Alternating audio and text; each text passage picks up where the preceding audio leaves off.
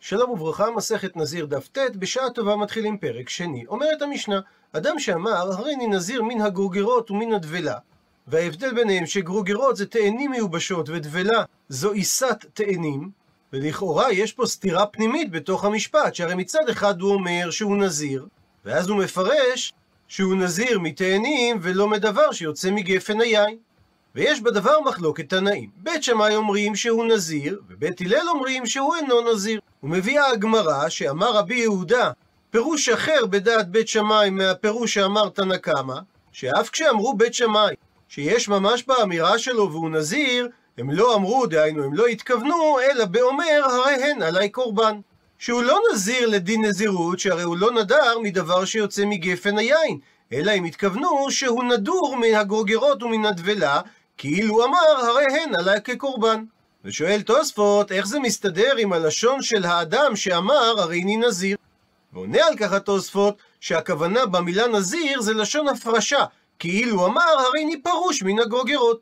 הוא מצטט את הגמרא מהמשנה, הרי אני נזיר מן הגוגרות ומן הדבלה, בית שמאי אומרים שהוא נזיר. שואלת על כך הגמרא, ועמי? מדוע לפי בית שמאי הוא נזיר? והרי כתוב, נקרא בפנים, כל ימי נזרו מכל אשר יעשה מגפן היין, מחרצנים ועד זג, לא יאכל. זאת אומרת שדווקא מכל אשר יעשה מגפן היין, אמר רחמנה. הדגישה התורה שזה גדר הנזירות. אבל אם הוא פירש שהוא נזר מגרוגרות ודבלה, הם הרי לא מגפן היין, ולכן מדוע שהוא יהיה נזיר? מבארת הגמרא שבית שמאי סברי לה כרבי מאיר, דאמר שאין אדם מוציא דבריו לבטלה, ובית הלל לעומת זאת סברי לה כרבי יוסי, דאמר שבגמר דבריו אדם נתפס. והי, וזה שנדר הריני נזיר מן הגרוגרות ומן הדבלה, זה נחשב לנדר ופתחו עמו הוא. מסביר הראש. בית שמאי סוברים כרבי מאיר שאמר שאין אדם מוציא דבריו לבטלה. מקור דבריו של רבי מאיר זה מהגמרא בארכין, לגבי אדם שאומר ערך כלי זה עליי, או ערך תינוק שהוא פחות מגיל חודש עליי. התורה אמרה, דבר אל בני ישראל ואמרת עליהם, איש כי יפלי נדר בערכך נפשות לשם. ובהמשך, והעריך אותו הכהן, על פי אשר תשיג יד הנודר, יעריכנו הכהן. דהיינו, כאשר אדם מקדיש ערך של אדם מסוים לבדק הבית בבית המקדש, קבעה התורה את ערך השווי לפי הגיל והמגדר. לדוגמה, ערכו של ילד מגיל חודש עד בן חמש שנים הוא חמישה שקלי כסף לזכר ושלושה שקלים לנקבה. ובמקרה שאדם הקדיש ערך של כלי או ערך של תינוק פחות מבן חודש, שמדאורייתא אין לדבר הזה ערך, אמר רבי מאיר שבכל זאת הוא נותן דמים. וטעמו, משום שאין אדם מוציא דבריו לבטלה, ולכן יש לנו לומר פרשנות שתקיים את דבריו. ובאותו אופן צריך לומר שהוא טעה והיה סבור שיש נזיר באופן הזה. כאילו הוא אמר, הרי אני נזיר מן הגפן ומן הגרוגרות. ובית הלל לעומת זאת סברו כרבי יוסי, שאמר שאף בגמר דבריו אדם נתפס, והמקור לכך הוא ממסכת תמורה לגבי אדם שהיו לפניו שלוש בהמות. בהמה של עולה ובהמה של שלמים, והוא המיר את שתי הבהמות האלה על הבהמה השלישית, ואמר, הרי זו תמורת עולה ותמורת שלמים. ואמר רבי יוסי שדין אותה בהמה שהיא תראה עד שתסתאב, דהיינו עד שיפול במום, ואז ניתן יהיה למכור אותה, ויביא בדמיה חצי עולה וחצי שלמים. והסיבה לדבר, שבמידת האפשר נותנים משמעות לכל דבריו של האדם. ולכן אנחנו מסבירים שמתחילה הייתה דעתו לומר ששתי התמורות יחולו על הבהמה השלישית, למרות שהוא אמר קודם תמורה על הראשונה, ורק אחר כך תמורה על השנייה. וכך גם במשנה שלנו, מתחילה היה דעתו לומר, הרי אני נזיר מן הגוגרות. וזה נחשב לנדר ופתחו עמו. זאת אומרת, שיחד עם זה שהוא נדר, הוא גם אמר פתח של היתר, וגילה לנו שאין בדעתו לדור כלל נדר של נזירות, אלא שהוא התכוון לומר שהוא נזיר, דהיינו, נודר מן הגרוגרות בלבד. מקשה הגמרא על ההסבר הזה, ולבית שמאי נמי נדר ופתחו עמו הרי גם בית שמאי מודיע שכאשר הוא אמר הריני נזיר ופירש מן הגרוגרות ומן הדבלה, זה נחשב נדר ופתחו עמו, ואם כך, מדוע יש פה דין נזירות כלל? שהרי הוא אמר שהוא לא רוצה להיות נזיר אלא מן הגרוגרות. ובמקרה כזה, אפילו רבי מאיר שאמר שאין אדם מוציא דבריו לבטלה, יודע שסוף דבריו של הנודר נותן פרשנות חד משמעית לתחילת דבריו. שהוא אינו רוצה להיות נזיר אלא מן הגרוגרות. אלא מסבירה הגמרא, שבית שמאי סברי לה כרבי מאיר דאמר שאין אדם מוציא דבריו לבטלה, וכיוון דאמר בתחילת דבריו הריני נזיר, אבל לנזיר, הרי חלה עליו הנזירות. וכי כאמר, וכאשר הוא המשיך ואמר מן הגרוגרות ומן הדבלה, הוא לא בא לפרש את דבריו הראשונים, אלא לאיתשו ליהודקאתי. הוא בא להישאל ולחזור בו מהנזירות שהוא קיבל על עצמו. ובית שמאי לטעמי ולשיטתם דאמרי שהם אמרו אין שאלה בהקדש, וכיוון דאין שאלה בהקדש, אז גם אין שאלה בנזירות. מפני שדין נזירות כדין הקדש, שהרי כתוב בנזירות, קדוש יהיה גדל פרע שיער ראשו. ובית הלל לעומת זו סברי כרבי שמעון דתנן, שכך שנינו במשנה במסכת מנחות, על אדם שאומר, הרי עליי מנחה להביא מן השעורים, אבל מנחת נדבה לא מביאים משעורים, מביאים מחיטים. ואומרת המשנה, ורבי שמעון פוטר אותו מלהביא את המנחה, מפני שלא יתנדב כדרך המתנדבים. ועל בסיס אותו עיקרון, בית הלל סוברים שאדם שאמר הריני נזיר מן הגרוגרות ומן הדבלה הוא אינו נזיר, שהרי הוא לא הזיר כי שאר הנוזרים, שהרי אין נוזרים אלא מן היין, ולכן אין שום נזירות חל עליו. כך שאם נסכם את המשנה, תנא קמא ורבי יהודה מסכימים שדעת בית הלל שמי שאמר הריני נזיר מן הגרוגרות ומן הדבלה הוא אינו נזיר, כי הם סוברים כרבי שמעון שהוא לא יתנדב כדרך המתנדבים. נחלקו תנא קמא ורבי יהודה כיצד להסביר את שיטת בית שמאי. לפי תנא קמא, כאשר האדם אמר הריני נזיר, הוא קיבל עליו נזירות. כי בית שמאי סוברים כרבי מאיר, שאין אדם מוציא דבריו לבטלה. וכאשר הוא המשיך ואמר מן הגוגרות ומן הדבלה, הוא בעצם התכוון לחזור בו מדין הנזירות שהוא קיבל על עצמו, אבל לא ניתן לחזור כי אין שאלה בנזירות. רבי יהודה לעומת זאת מסביר שבית שמאי אמרו שכאשר הוא אמר הריני נזיר מן הגוגרות ומן הדבלה זה כאילו הוא אמר הרי הם עליי כקורבן ולכן הוא יהיה אסור בגרוגרות ולא חל עליו דין נזיר. הפכנו דף ואומרת הגמרא מתניתין דלא כי הייתנא ההסבר של המחלוקת של בית שמאי ובית הלל במשנה שלנו בין לפי רבי יהודה ובין לפי תנא קמא אינה כפי ההסבר של מחלוקתם בברייתא הבאה. דתניא, שכך אומרת הברייתא, רבי נתן אומר, בית שמאי אומרים נדור ונזיר, ובית הלל אומרים נדור ואין נזיר. הוא מסביר הראש, בית שמאי אומרים נדור ונזיר, פירוש נדור או נזיר. שאם הוא אמר, לא היה בליבי לנזירות, אלא שיהיו עליי הגרוגרות והדבלות כקורבן, אז הנדר תופס, והוא אכן אסור בגרוגרות ודבלה. ואם הוא לא אמר כלום, אלא סתם בדבריו, הווי נזיר. וטעם הדבר, כי בית שמאי סברי לה כרבי מאיר וכרבי יהודה. הוא מסביר התוספות, גם כרבי מאיר שאמר שאין אדם מוציא דבריו לבטלה, ולכן כאשר הוא אמר הריני נזיר חלה עליו הנזירות, ובנוסף לכך הם גם סברו כרבי יהודה במשנה שלנו, שאמר שאדם יכול לפרש את דבריו. ובית הלל לעומת זאת סברי לה כרבי יוסי. שאף בגמר דבריו אדם נתפס, שאדם נתפס על כל דבריו, וממילא, אם תחילת וסוף דבריו סותרים זה את זה, אז דבריו בטלים לחלוטין, אבל אם סוף דבריו מפרשים בצורה מסוימת את תחילת דבריו, הם מתקיימים בצורה הזאת. לישנא אחרינא אמרי לה, גרסה נוספת בדברי רבי נתן, שאומר, בית שמאי אומרים נדור ואינו נזיר, ובית הלל אומרים לא נדור ולא נזיר. דהיינו, לפי בית שמאי, אם הוא פירש את דבריו, הרי הנדר חל. ואם הוא סתם את דבריו, אז הוא אינו נזיר, מפני שרבי נתן מפרש את דברי בית שנאי, כרבי יהודה שפירש את דברי בית שמאי במשנה.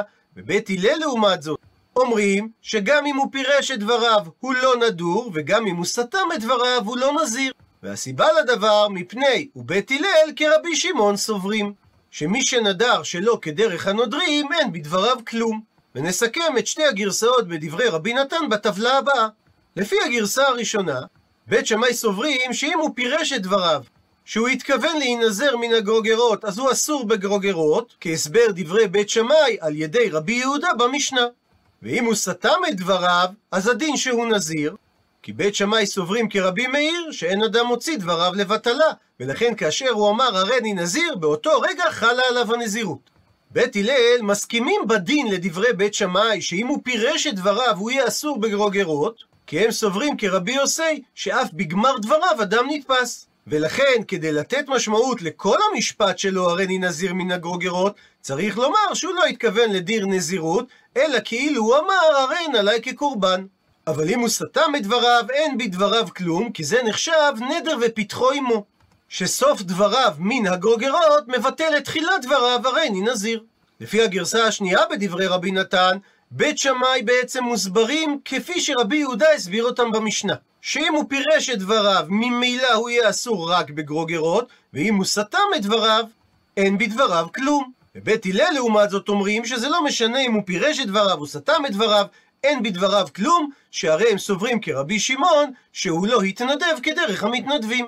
ומביאה עכשיו הגמרא את המשנה שהזכרנו קודם ממסכת מנחות, תננתם, שנינו שם במסכת מנחות. אדם האומר, הרי עליי מנחה להביא מן השעורים. וכפי שאמרנו, מנחת נדבה לא מביאים משעורים, אלא מביאים מחיטים. אומר תנא קמא שהוא יביא את המנחה מן החיטים. ואם הוא אמר שהוא יביא את המנחה מקמח שאינו מנופה, הדין שיביא סולת, שזה קמח מנופה, כי לא מביאים מנחה מקמח שאינו מנופה. ואם הוא אמר שהוא יביא את המנחה שלא בשמן ולבונה, הדין שיביאנה בשמן ולבונה. ואם הוא אמר שהוא יביא את המנחה בשיעור של חצי עיסרון, הדין שהוא יביא את המנחה בעיסרון שלם. שלפי הגרח נאה זה בשיעור נפח של 2.5 ליטר, ולפי החזון איש זה בשיעור נפח של 4.3 ליטר. ואם הוא אמר שהוא יביא את המנחה בנפח של עיסרון ומחצה, הדין שהוא יביא אותה בנפח של שניים. רבי שמעון חולק על תנא קמא, והוא פוטר אותו מלהביא את המנחה בכלל, מפני שלא התנדב כדרך המתנדבים. עד לכאן לשון המשנה, ושואלת הגמרא, מן תנא, מי זה התנא במשנה שסובר, דכי אמר אדם, הרי עלי מנחה מן השעורים, שהוא מביא מנחה מן החיטים, מביאה על כך הגמרא שתי תשובות. תשובה ראשונה, אמר חזקיה, שהמשנה במחלוקת שנויה, היא לא לדעת הכל, אלא ובית שמאי, והוא מוכיח את דבריו. לאו אמרי בית שמאי, האם לא אמרו בית שמאי במשנה שלנו, שכי אמר אדם, הריני נזיר מן הגוגרות ומן הדבלה, הדין שהווי נזיר. מפני שאין אדם מוציא את דבריו לבטלה. ולכן כאשר הוא אמר הריני נזיר חלה הנזירות, וכאשר הוא המשיך ורצה להתחרט, אז הוא אמר מן הגרוגרות ומן הדבלה, בית שמאי הרי סוברים שבנזירות כמו בקודשים לא ניתן להתחרט. אז הכי נמי, כך גם ההסבר של המשנה במסכת מנחות, שזה לדעת בית שמאי. וכי אמר האדם, הריני מביא מנחה מן השעורין, בתחילת דבריו הוא התחייב להביא מנחה, והוא מביא אותה מן החיטין, ובסוף דבריו, כשהוא אמר מן השעורין, הוא בעצם רצה לחזור בו, אבל כיוון שמדובר בהקדש, הכלל, אין חרטות. תשובה שנייה, ורבי יוחנן לעומת זאת אמר, אפילו תימה דברי הכל. אפילו ניתן לומר שהמשנה היא לדברי הכל, גם לדברי בית שמאי. מפני שניתן להעמיד את המשנה במסכת מנחות, באומר האדם ומפרש את דבריו. אילו הייתי יודע שאין נודרים כך, לא נדרתי כך, אלא כך. כלומר, מסביר תוספות, שהנודר אומר בפירוש, אילו הייתי יודע שאין נודרים שעורים, אז הייתי נודר חיטים, ומה שהטעה אותי, לומר שנודרים שעורים, מפני שאני יודע שמנחת חוטא ומנחת קנאות באות מהשעורים. וגם בקמח הוא טעה, כי יש קמח במנחת קנאות, וגם מנחת חוטא בא ללא שמן ולבונה, ומה שהוא אמר חצי עיסרון או עיסרון וחצי, כי הוא לא ידע שצריך להביא במנחה דווקא עיסרון שלם. ומביאה הגמרא מחלוקת נוספת בין חזקיה ורבי יוחנן בפירוש המשנה במסכת מנחות. אמר חזקיה, לא שנו במשנה, אלא שאמר, הריני מתחייב להביא מנחה מן השעורין. אבל אם הוא אמר, הריני מתחייב להביא מנחה מן העדשים, במקרה כזה לא מייטי ולא כלום. הדין שהוא לא מביא ולא כלום. ובסוגריים נאמר שהמילה כלום המשמעות שלה היא משהו. אז כשרוצים להגיד שום דבר אומרים ולא כלום, סגור סוגריים. הוא מסביר התוספות שכאשר הוא אמר מן השעורים ניתן לתלות את דבריו בטעות. שהרי יש מנחות אחרות שמביאים משעורים, אבל כאשר הוא אמר מעדשים אין אפשרות לתלות את דבריו בטעות. כי כולם יודעים שאין מנחה שמביאים מעדשים. מקשה הגמרא על דברי חזקיה, מכדי הרי חזקיה כמן מוקים לה למתניתין. כשיטת מי הוא העמיד את המשנה? כבית שמאי, שאמרו שמי שאמר הריני נזיר מן הגוגרות, הדין שהוא נזיר, מהטעם שאין אדם מוציא דבריו לבטלה. אז אם כך, אפילו אם האדם מתנדב להביא מנחה מעדשים, הדין היה צריך להיות שהוא יביא מנחה מחיטין. שהרי והעדשים לגבי מנחה הם כגרוגרות לגבי נזיר דמו. שכמו שעדשים לא רלוונטיים לעניין מנחה, כך גרוגרות לא רלוונטיות לעניין נזיר. ובכל זאת, וכאמרי בית שמאי, הווה נזיר. אז כיצד ייתכן שאמר חזקיה, שמי שאמר להביא מנחה מן העדשים, לא מחויב להביא מנחה? מתרצת הגמרא, הדר בי חזקיה. חזקיה חזר בו, ממה שהוא העמיד את המשנה במסכת מנחות כבית שמאי, והוא מודה לרבי יוחנן שהמשנה היא גם כדעת בית הלל, ומדובר שהנודר מסביר את דבריו שהוא טעה ואמר מהשעורים, ואם הוא היה יודע שזה טעות, הוא היה אומר מהחיטים.